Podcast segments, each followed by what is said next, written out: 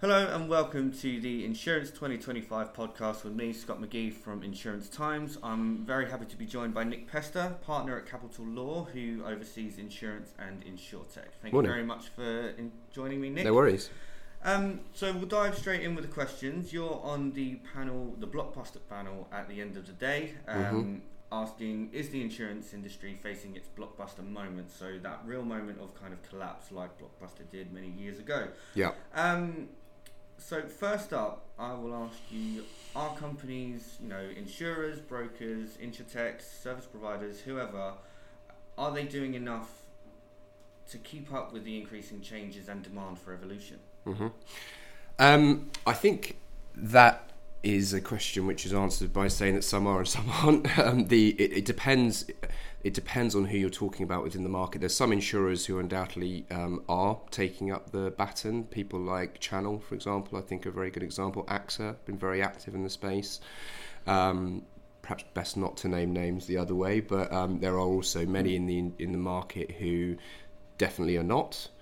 Um, I think that the as far as insurtechs are concerned, um, we've seen an awful lot in the personal line space so far. I think that where insurtechs perhaps haven't been quite so um, aggressive to date is the commercial line space. I think that we're starting to see a change there now, particularly in the SME market. Um, although, of course, the Lloyd's um, uh, future prospectus that was released, the future Lloyd's prospectus, which was released last week, does indicate that actually even complex risks are now going to be kind of opened up as far as the this digital revolution is concerned. Um, so I think that on the insurance side, as I say, there are many who are kind of who have got to grips with it, but there are many that haven't. And in the and, and in the insurtech side, I think it's really um, where the real traction will be seen over the next six months, in my opinion, is probably going to be um, commercial lines. So, what do you think is the secret to longevity in in this space? Um, you know, speaking about commercial lines, how what changes need to be made there to uh, make a sustainable model for insurtechs uh, who are trying to crack that space Mhm. uh, to stick around and be successful? So I think, to be honest, on the commercial line side, one of the one of the um, main obstacles that insurtechs had faced, certainly to date, has been really around the way the market is structured, particularly with Lloyd's, um, with the you know only certain participants being able to access that market, being very wholesale broker driven, um, and just the way that business is done in Lloyd's has always made it very difficult for insurtechs to kind of break into that market. So where we've seen um, the kind of commercial lines activity so far really has been in the in the company market space on the SME side primarily, and actually the people who've made real strides have been the ones who have kind of offered a, a completely different model to what is actually already out. If you take Zego for example, which I think is a very good example of this, which is you know by the hour, by the day insurance, um, which is a perfect kind of marriage for the gig economy, um, and is now allowing um, SME insurers to to underwrite and offer um, cover, which is completely different to anything which has been on the market previously. So um, the commercial, the the, the, com- the company market has been there has been some um, pro- progress made. I think with the Lloyd side. Um, the longevity um, piece is actually going to be enabled now by, as I say, what Lloyd's have said in the last week or so, um, which I have to say uh, was probably a year or two ahead of when I thought they would make these types of statements, um, which is a which is a good thing. Not yet to be seen how the market will receive it, um, because I'm sure it, it won't be taken. It won't be. Um, uh, welcomed by some, um, but it will be by others.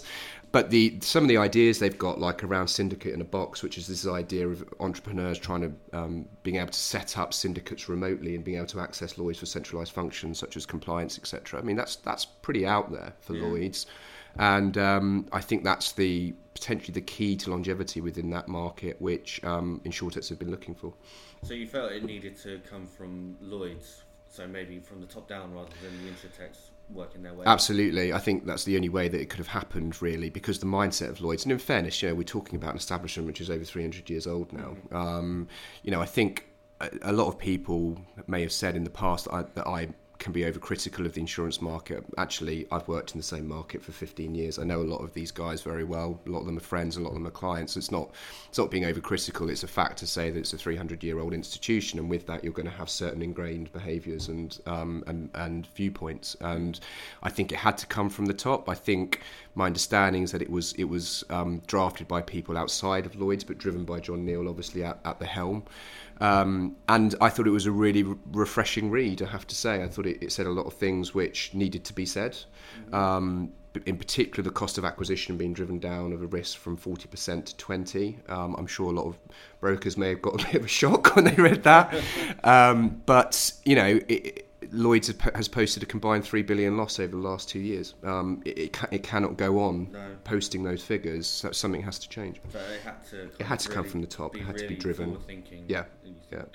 Okay. Um, so going back to the insurtechs and insurers and brokers, uh, what traits have you seen or do you see on the horizon that uh, people, uh, companies could fall into that could be potentially mm. dangerous to their to their business model. So for the insurtech side, I would say um, to give a bit of balance, uh, the two kind of dangers really for an insurtech is the first we saw in the kind of first wave of insurtechs that came into the market, which was this assumption that um, you just needed a good technology product um, and that and that that was sufficient. Um, and actually, the ones that have succeeded are the ones that have been able to marry um, the technology with the regulatory side because it is a heavily regulated market. And of course, the last year or two um, has seen a lot of new regulation. And I think a lot of insurtechs perhaps underestimated. Um, I'm not saying it was insurmountable. Clearly, we've seen that some insurtechs have done a good job of, of, of, uh, of overcoming those regulatory hurdles, but some maybe just assumed that it was a bit easier than actually it is mm. um, to get yourself set up as a as an insurer or an insurer, insurance intermediary.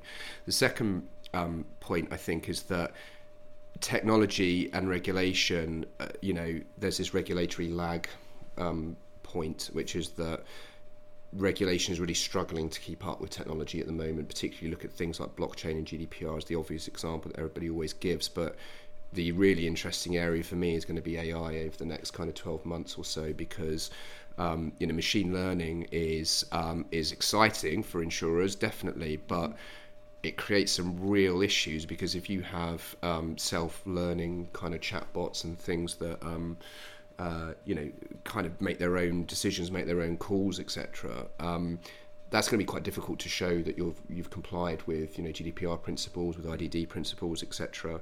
And we're still catching up. The, the, the whole world of AI regulation is is in its infancy, um, and I think you know insurtechs just need to kind of keep in mind that they they um, they need to kind of keep an eye on what's going on in the regulatory side and not just kind of you know always be in a hurry to develop new things. From the insurer side, lethargy. To be honest, that that is the main trait that I see as being an issue. Um, I think we're in an air, we're in a time now where it's changed from two years ago, where many perhaps considered it to be just a buzzword insurtech, and it wasn't really something that was going to trouble the market to a point now where everybody realizes that something has to be done, um, but not quite sure how to do it. Um, uh, and who to partner with to do it, and and the people who drag their heels and, and, and don't you know kind of appreciate the urgency because there is some urgency now. I think um, will you know will lose out ultimately, and I and I see the whole kind of merger and acquisition consolidation activity that's been going on recently in traditional market. I think that's going to just increase over the next 12 months. You're going to see a lot more.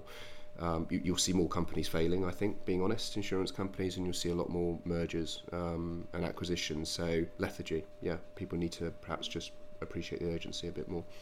Okay. Um, do you think the, the constant um, adaptation and evolution of technology is bringing, making insurers sit up and not be lethargic, as, as you said, they could they could uh, potentially be. Absolutely. I mean, look, there are some who have done who are doing a great job, in my opinion. Um, to go back to the Channel example, um, you know, uh, Will Thorne at Channel, I think, was one of the first real kind of innovation leaders from the insurance side in the space. They they have now got many very successful insurtech partnerships up and running. Um, they have a balanced approach. They kind of appreciate that not everyone will be successful. It's, it's, a it's a it's a trial as much as anything else. Um, but they have now got a name in the market, along with actually Munich Re Digital Partners, I would say as well. They've got a very good name in the insurtech space as being people who companies who insurtechs want to do business with. Um, and ultimately, you know, it's it's there's a bit of a Mexican standoff involved, right? You know, both both companies want both sides want to believe that the, the other needs them, as it were. Yeah. Um, but Channel and, and Munich Re, I think, have done a really good job of positioning themselves in, a, in an insurtech friendly way um, and as forward thinking insurance companies. So, yeah, there are many examples of, of, of, of proactive, positive behaviour on the insurance side. Um, but I similarly have heard quite a few horror stories as well um, about just, just I think, a, a, a, either a failure or just an unwillingness to, to grasp what's, what's happening in the wider world. Yeah. What do those What do those companies need to do uh, to kind of get on board and not be left behind? The most important thing for me, I think, is plugging the innovation um, kind of program into the C-suite level, um, because the the what a lot of insurers have done in terms of compartmentalizing different parts of the business and creating new innovation labs and teams, etc. I, I, think I applaud that. I think it's a good thing to have a standalone innovation team, but it needs to have authority. It needs to have the, the ability to make its own decisions and its own investments and have a budget and have you know almost a, delegated authority I guess given to it by C-suite and to have direct access to the C- mm. C-suite to COOs CEOs um, but but actually of course that also depends on having a CEO who is open-minded about these things. I mean I um, have a good a, a, good contact in the market. He was a very senior um, information officer at one of at one of the well-known insurance general insurance companies and and I know found it very frustrating dealing with the CEO there who wasn't particularly open minded. So um, there's a cultural aspect, um, definitely. I, I, always have been a big advocate of having some senior management from completely outside of the industry. Um, you look at Bruce Carnegie Brown at, at Lloyd's, his background is retail. Um, you know, so I think it, and, and there's no coincidence that obviously some of the noises now being made from Lloyd's are under this new this new leadership. I think it's very important to have people from outside the industry um, within, but um, it's not, you know, it, there's no kind of magic formula to this. It, the insurers can um, can make massive. Uh, there's massive opportunities for insurance companies mm. out this whole insurtech um, kind of revolution as well. It's just a case of structuring themselves in the right way to realise it. And so, kind of leading on to, from that, you know, you're at Insurance 2025. Um, why are events like this, you know, where we're put, trying to put insurers, brokers in front of insurtechs and insurtechs in front of potential clients. What, yep. like, how important are these events to the industry? Well, I think if you don't go to these events, then frankly you're going to be out of the loop um, on what's going on, um, it, you know, in, in this space. And um, what I like about these events, and 2025 in particular, to be fair, is the, is showcasing things which are actually happening in the mm. market. You know, everybody can talk all day about blue sky thinking and what could happen, everything else, but to actually hear from insurers and insurtechs who are doing things and, and partnerships that are working and seeing both sides of the seeing both sides of the divide as well. You know, like this debate, for example, is incredibly important because whichever side you fall on um, there are arguments both ways, but whichever side you fall on, unless you really understand where the other party is, the other side is coming from, you can't really, um, you can't really make the most of things. So you learn. I always say you learn from bad experiences and bad meetings and different viewpoints as much as you do from people who agree with you um, and who and um, who you work with. So um, they're incredibly important. Great. So you're on the uh, debate. You know, uh, you've got Matt Cullen from the ABI on your side, mm-hmm. who's against the motion that insurers are facing a blockbuster future, um, and you've got Ed Klinger and Chinthana from Tapoly on the other side. Uh, have you have you had much dealings with them? Yeah, I know them all very well. You know them all very well. I know so them all very so well. Their, yeah. So you know their point of view. I do, I do, and you know, I, I mean, Matt. Uh, you know, taking Matt for, as an example, he he knows he knows there are arguments both ways, but obviously he um, he is somebody who's trying to drive positive change on the insurance sides, mm. which I think is you know we need many more people like that within the market. Um, uh, Ed is um, extremely bright guy. I think probably be very difficult to to um, to uh, debate with um, because he's very smart. Um, but again, he he the reason why people like Chinthana and Ed are successful at what they do is they're not completely um, tunnel visioned about it. You know, they they they get that you have to have the market on board, that you have to understand the market, that it's as important to understand the failings of what you're doing and the drawbacks of what you're doing and the pluses of, of what the insurance market may have as your own product, you know, as, as eulogising your own product. So, um, yeah, I'm looking forward to it. I think that there'll be. I think that there will be a lot of strong views. I think that actually everybody involved has a voice, definitely, um, and I think that it should be actually a really interesting debate. Great. Uh, well, you can catch Nick on the uh, debate, the blockbuster debate, at the end of the day at Insurance 2025 on the 3rd of July at the ETC venues in St Paul's. Uh, Nick, thank you very much for no joining worries. me. Looking forward to it. Uh, thank you everyone for listening, and we'll hopefully see you at Insurance 2025. Thank you very much.